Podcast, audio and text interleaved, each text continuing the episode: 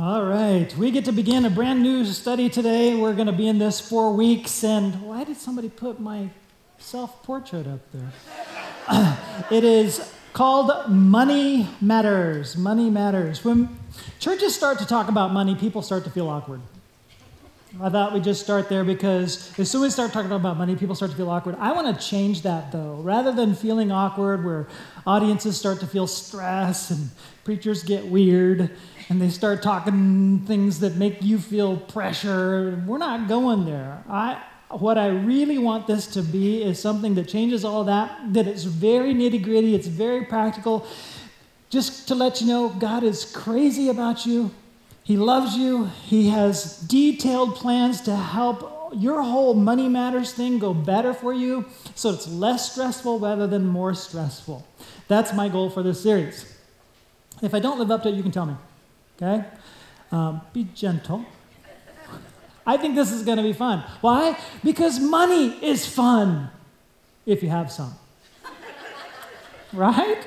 I mean, if you have some money, it's fun. Now, if you're broke, this whole money matter thing starts to get really, really stressful. And that's why we want to talk about this to kind of help all of us learn the principles that help us in the whole money matters thing. So, I want it to be fun for you. I want you to be able to have more and to have fun in the money matters area. And God actually teaches us how to have more fun and have more and to be able to manage it in a way that honors Him. So that's the kind of thing we're going to talk about for four weeks together. And this today is an overview session. We're going to kind of like skip a rock and hit five points really quickly. And then we're going to dive in a little deeper in some of the more nitty gritty ones in the weeks to come. So today is your strategy matters. Your strategy matters. Now, true or false? A lot of people are not having fun with money matters. That's why we're doing this series, because that is true. Now, if you've made some really big mistakes with money, do you know what that makes you? Somebody said human. No, it makes you over 12. Because everybody under 12, they're still human also. They haven't made really big mistakes with money yet. No, if you've made some really big mistakes with money, it makes you over 12. Now, how many of you have made big mistakes with money? All right, great. How many of you are liars? All right, now, chances are that a lot of us made mistakes with money, and we're trying to learn from those mistakes, and we're going to look at five basic principles from the Bible to help us deal with money matters more effectively. And when I say basic, I really mean they're basic. I mean, when I say all five of these, you're going to go, yep, I get that. But that's not the issue. Just getting it isn't the thing. So here's our focus, all right? Our focus reads Fixing our money problems is not that hard to understand. Doing something about it is the hard part, okay? So, when I give you the five basic principles, first of all, if you're looking for easy, no. Easy to understand, yes. Easy to actually pull off, no. Because this is not a microwave recipe, this is a crock pot recipe all right? It takes a little bit longer to simmer and to work these principles that we're going to talk about and make them actually start to feel like, oh, oh, it's starting to feel more fun. Okay, yeah, this is fun. I'm making progress. This is fun. This is where we're heading together, all right? Now, a lot of things, not just money, from God's perspective, when He teaches us, we expect fast. We expect miracle. But God teaches us in a lot of areas no, there's a lot of things that are slow. Seeds are slow. It's slow to grow seeds. Roots are slow. It's slow to grow roots. Husbands are slow. It's slow to grow husbands. Now, I say that because I am one, all right? It's kind of slow growth stuff. And as it relates to money matters, we're talking about some slow growth stuff. Now, when we say this, it's easier to understand, harder to do. You should already get this. I mean, after all, how hard is it to understand the principles behind dieting, right? All you got to do is eat less and see? We all got it. But why is it that I still struggle? It's exactly that kind of thing that we're talking about. We still struggle with the areas that we might understand how it all works, but for some reason we are in, we are in a pattern. It's like we're in, this, in these grooves in our car, and the grooves get a little deeper and deeper. In this habit pattern, in this way of thinking pattern, and the grooves are deeper and deeper. It's hard to get out of the ruts and actually change something about the way you handle money. And so, understanding it is difficult, but making it happen is harder. Now, I don't want you to get the wrong impression. I don't want you to start thinking, oh, got it, I can do this now. Uh uh-uh. uh It's not, I can do this now. It's, I need to pray and ask God to help me live this out. So, actually, that's how it works for me with dieting, too. The, I can do this now doesn't work for me. The more I pray about it, oh, that helps. I actually crave less, and that's working for me. So, same thing there also. Fixing our money problems is not that hard to understand. Doing something about it is the hard part. Now, let's start with the first basic principle. Number one, get out of debt. Told you it wasn't easy. Told you it wasn't fast. Told you it's not microwave recipe. This is a crock pot recipe. Get out of debt. But it's doable. We need to start talking about it's doable. And when I say get out of debt, some of you out there going, You got to be kidding me. Jim, that's not possible. What are you talking about? Like, how can I do that? That's point number one. I just as well walk out. Well, no, no, no, no, no. Don't do that. We're going to do the understanding part first, and then we're going to start applying some principles. We're going to dig into a little bit deeper and get some details later, but right now, just kind of a uh, understanding fast pace this process. Now, debt, let's understand this first. Every single debt is equal to risk. You guys didn't like that one. All right. Most of us are so comfortable with debt, we don't even think about the fact that a debt comes with a risk. They did a really, really detailed research project, and here's what they discovered in the detailed research project that every single foreclosure was foreclosed on a house that had a mortgage. right? So, I mean, every debt has an associated risk with it. So that's an important piece to get a hold of. Now, let's jump into some scripture to just talk about how God teaches us to think in these terms. The rich rule over the poor, and the borrower is a slave to the lender. Okay? That's Proverbs 22 7. The rich rule over the poor. So, in some translations, those who are the loaners are the ones who are the masters, and the poor are the ones who are the borrowers, and they end up being the slave. That's really strong language. Slave to the lender. Now, let's just put this in terms where we kind of get.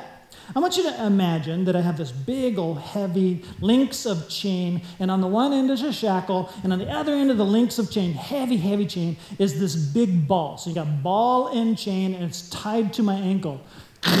You imagining it with me? That's debt. Okay? You're dragging this thing, it's baggage you owe that you're dragging around with you, and it makes it so that you're not very nimble.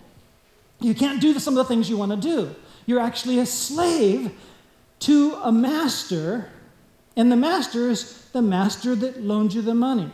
So, some things that you not, might not be able to do are like early in our marriage, one of the things that we wanted to make sure that we could have as a part of our family experience was that my wife Gina could stay at home and be an at home mother with her little children.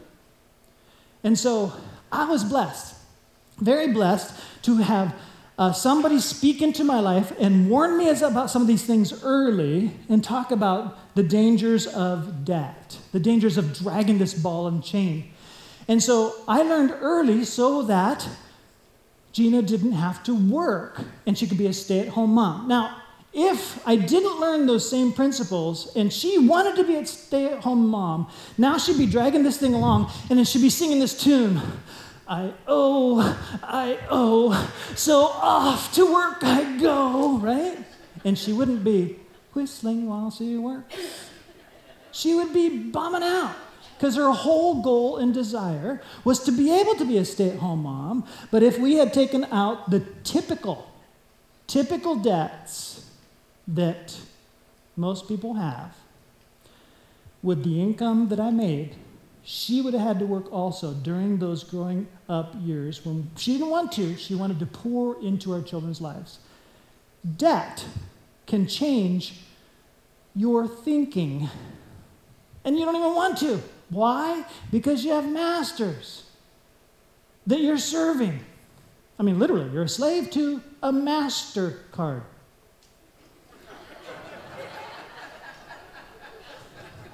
You're a slave to a discover that you're in bondage card. You're a slave to the American distress. Right? Now, Gina and I did have huge amounts of debt when we got married. When we were engaged, we used to joke back and forth because we took out student groans. I mean, student loans. So, when we were married, we joked about how she wasn't my fiance, she was my fiance. I mean, we combined our student loans, and this is before we had computers and before we had spreadsheets, and so I made my own chart and graphed it in yellow and boxes, and here's my payments, payments, pasted one piece of paper together to the next piece of paper, to the next piece of paper, to the next piece of paper, and rolled it all up and put it somewhere. 10 years. We paid it off in seven. Yay! So that we could get rid of the ball and chain all right. Now, here's something we had to do to be able to pull that kind of thing off. Every car we purchased in those early years were beaters. They were really tough cars. Now, here's something we avoided. I want to just kind of walk us through the typical scenario in America on the screen. You want a car that is priced $30,000. Who wouldn't? Ooh, it's 4.21% interest over 60 months, five years. the payments were too high $555.34. Are you kidding me? So you opted for 72 months. Now the payments are affordable. You're not smiling with me here. Did you know that that $475 a month is the average car payment across America with those people that have car payments? whoa, the average is really high right now. Okay? Now, you buy it. The moment you drive off the lot, the car you paid $30,000 for is a car that you can only sell for $26,000. Now, I didn't make this stuff up. I found this somewhere, okay? And the way that that works, why is that? Well, you didn't have any buying power when you went in because you're not buying cash. So you couldn't really spin a deal. So the amount that they are selling it to you for is actually more than you could have bought it for if you came in with cash. That's one piece of it. The other thing is depreciation on a brand new car is huge the moment you drive off the lot. In the first year, the average car depreciates 19%. And so you will owe more than the car is worth for the duration of your loan. Don't buy depreciating items with debt. Can I say that any more clearly? Are we having fun? Okay, here's why. In six years, you'll have paid $34,000 for a car that was worth $26,000, and now, after six years of payments, 72 of them, it's only worth $6,000. That is not a good deal. Okay? Now, before we move on, I want you to imagine with me, just imagine, I don't know where you are, and maybe you're feeling a little stressed. I just want you to have fun because I want to lighten your load. I really do. I want to make it so that your money matters situation becomes lighter, not heavier. I don't want to burden you, I want to help you. I want you to imagine not having payments with the income that you have. How things would change. That sounds fun, right? This is fun. So let's talk about how that is possible. So let's go to the next slide. It would be like this What if, what if you bought a cheap beater car for $2,000? This is, you know, you just entered into Jim and Gina's early marriage, you know, strategy process. You bought a cheap beater car for $2,000 just to get around for 10 months.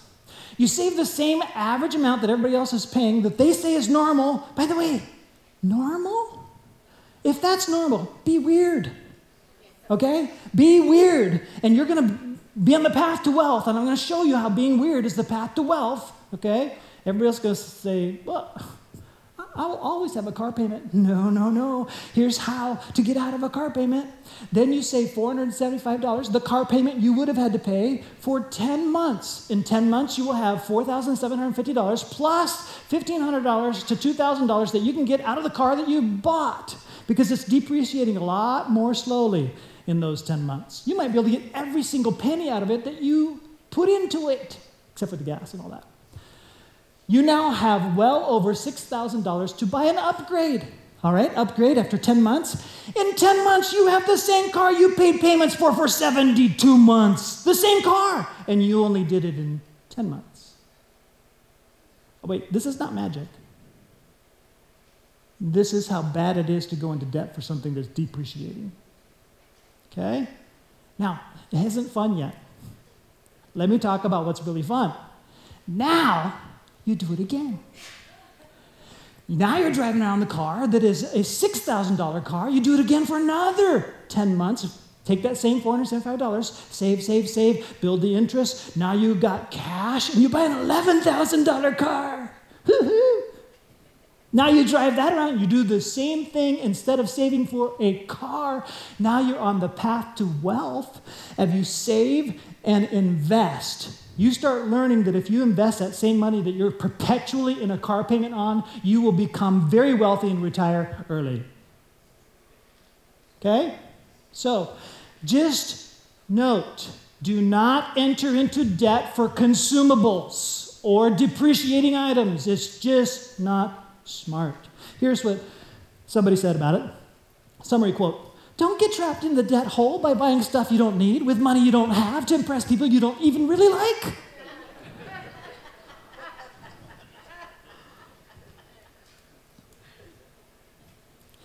Do you know what debt is? It is financial whining. But I want it. Can you imagine if you're at the, this isn't how it really works. You would, you're at the car lot, but I want it. It smells so good. It's so, it's, it's what I want. And it will get me to work. And it's just financial whining. I want it now. Now, we don't do that. We're more sophisticated. I need this. I need this because and you use lots of sophisticated words, but it doesn't matter how many sophisticated words you know. Everybody around you looks at you doing that, and people who are financially wise, they go, that's really stupid. That's what they know about the 72 month program for buying a car. They know. You're buying a depreciating item. This is just not smart. But financial whining will cause you to go, I want it. In the Bible, it's called rationalizing. When you are rationalizing, here's what you're doing you're trying to make a lie sound rational.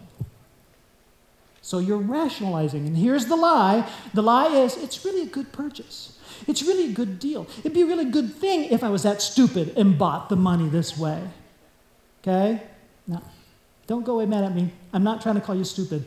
You're normal by our culture's standpoint. I'm trying to help you be weird. I'm trying to help you be wealthy. I'm trying to help you have fun because money is fun when you have some.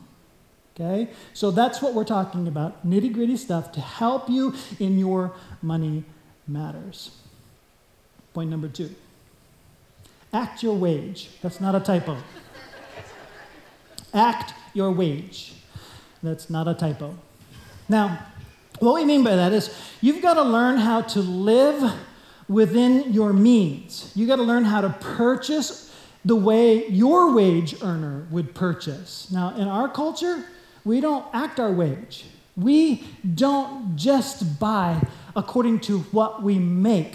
We actually buy everything that we we spend everything that we make.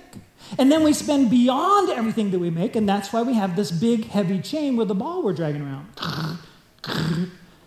because we're in the habit of buying on credit and buying with debt and thinking in terms of payments instead of buying what you can afford. Acting your wage is not easy, it is maturity.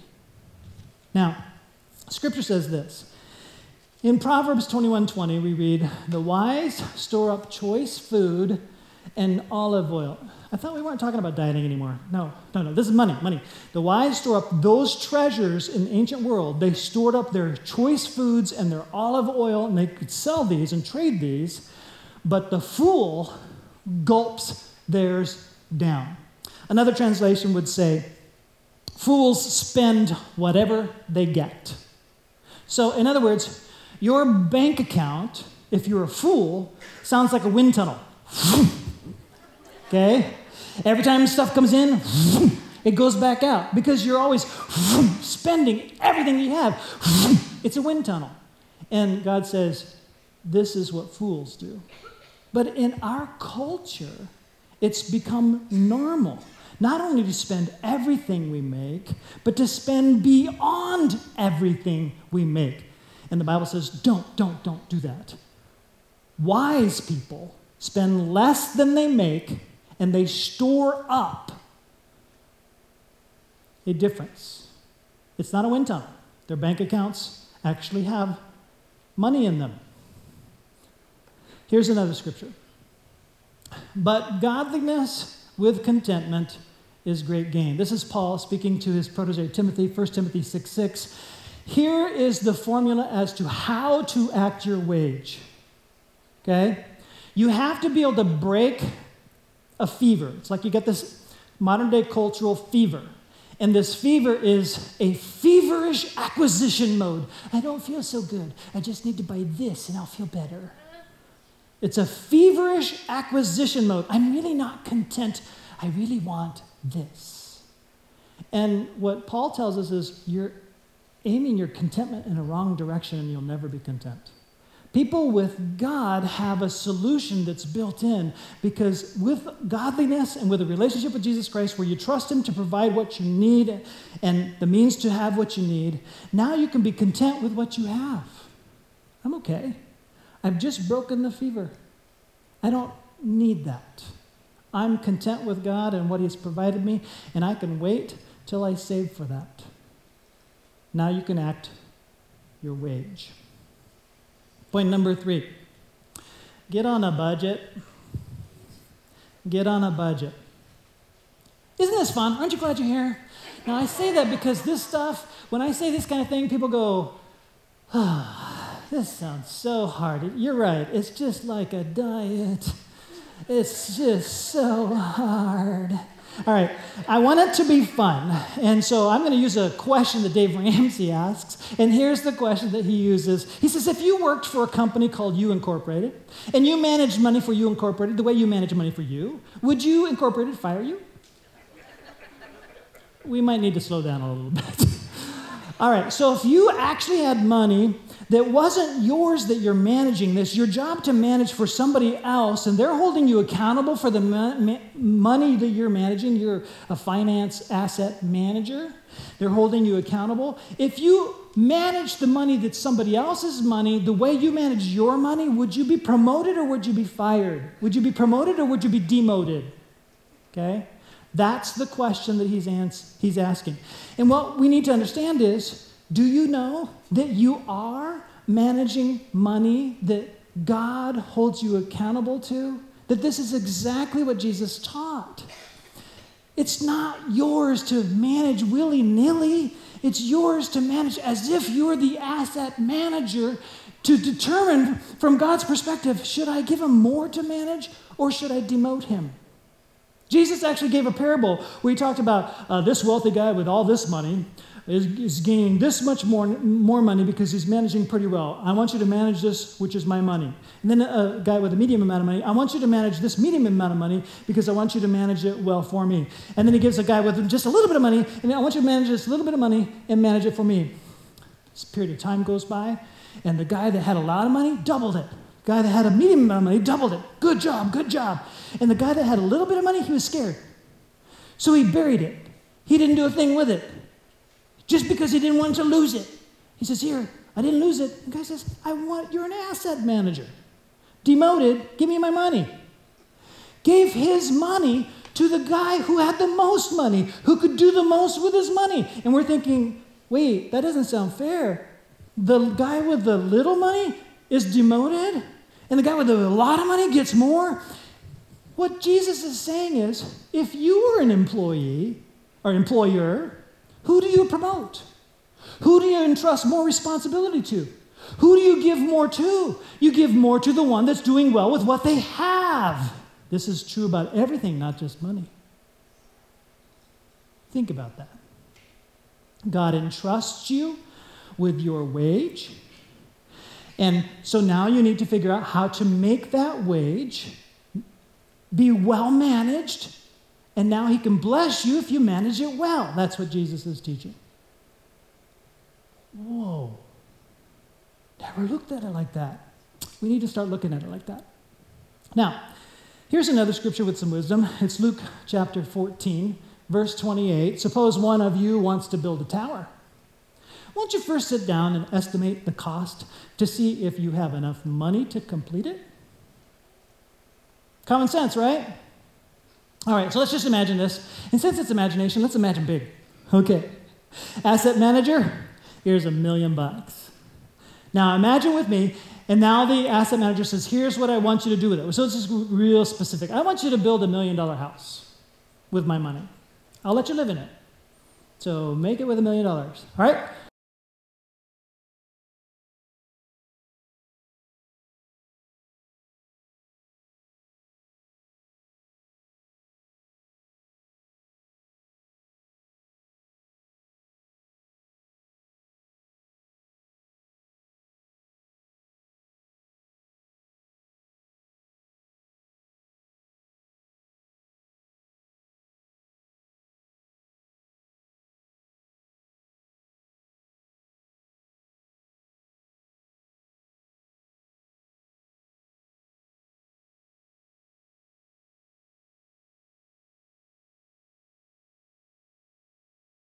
Would you hire him?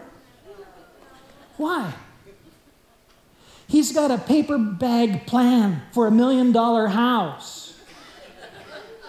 Don't hire a guy with a paper bag plan for a million dollar house. Okay? Now, here's my question to you God isn't going to entrust to you a lot of money throughout your lifetime. Are you running your money through a paper bag plan? Or do you have a really good plan for what you're trying to do? Okay? That's what a budget is. It's a really good plan for what you are trying to do as an asset manager with what you've been given. So, what is a budget? A budget is basically you direct everything you spend ahead of time before you spend it. You call every expenditure by name. You create names that you and your spouse agree on. And then you agree on these names as the categories that you keep track of. And then you see how this, keeping track of this set of names and pre planned spending, when the financial whining kicks in, you go, but it's, I want it. But it doesn't fit your plan, it doesn't fit your budget. You act your wage and live within your budget and in your plan. By the way, happy wife, happy life. It really works well when you're working as a team with a plan. Point number four save and invest. Save and invest. It really isn't about earning more because you can't out earn your own stupidity. A lot of people are busy trying to get more money, more money, more money while they haven't solved the feverish acquisition mode. They haven't solved the financial whining, I want it now. They're living life in a paper bag plan and they're not pre directing their money. And so they just buy and buy and buy, and then they're trying to, oh, I gotta make more money. You need to go to work too, honey. And then you all have to work to make the thing that you're dragging behind you manageable. Okay? No. All of this works together. There's no way you're going to save if you don't get out of debt. There's no way you're going to save and build if you don't have a plan and work your plan. If you're not acting your wage, none of this works. You have to work it all together.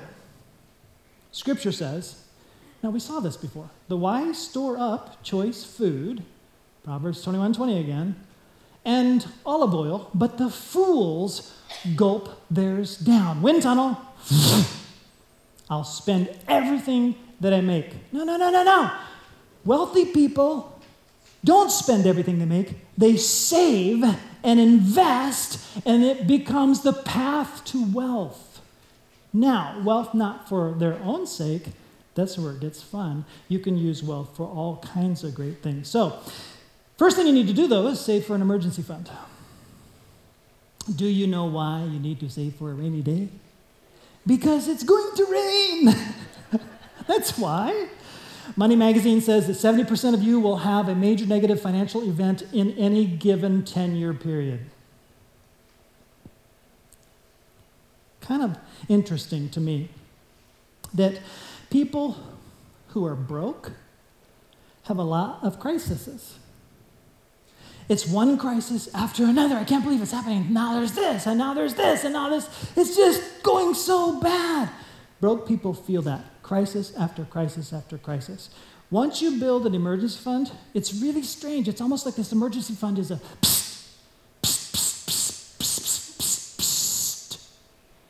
It's Murphy repellent.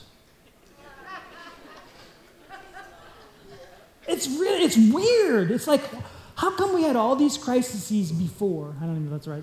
All the bad stuff happened before. And now it's like smooth sailing when we have an emergency fund.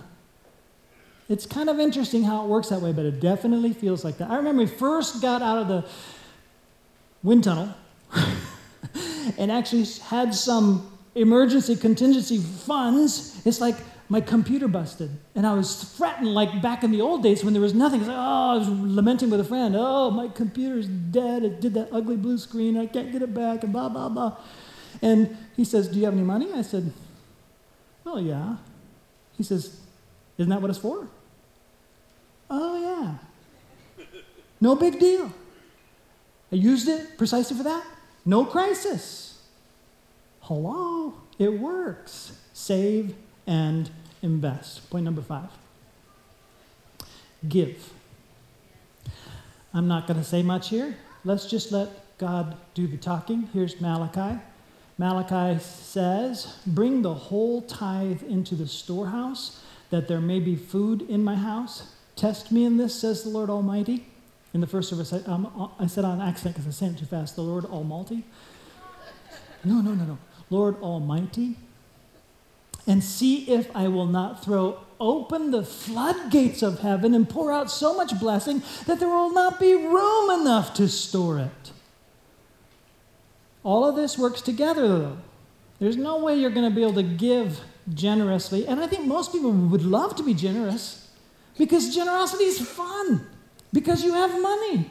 And you can actually make people's day and make a big difference. It's like, this is fun.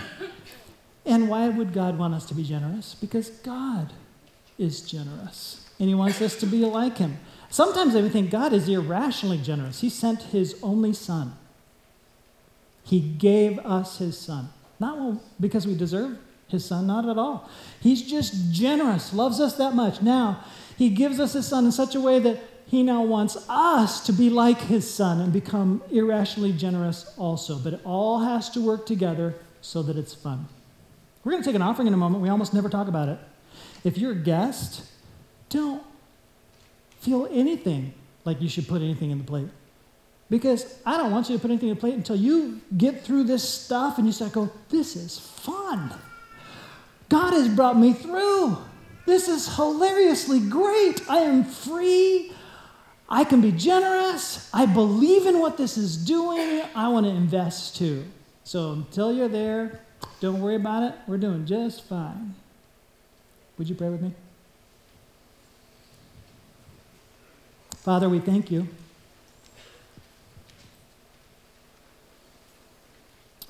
That you want us to work on these five areas and you taught us about it.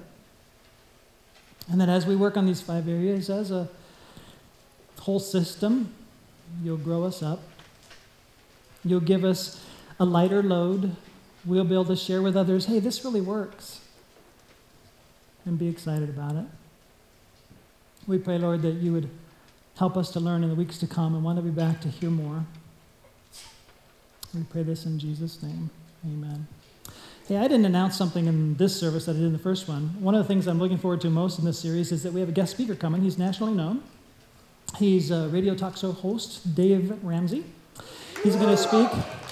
He's going to speak on the third session, not next week, but the week after that. He will not be here in person. Okay? We're going to be showing him on the screen, but it will be fun. I hope that you'll come to this whole series. We're going to learn some nitty gritty stuff. It's going to be great. God bless you.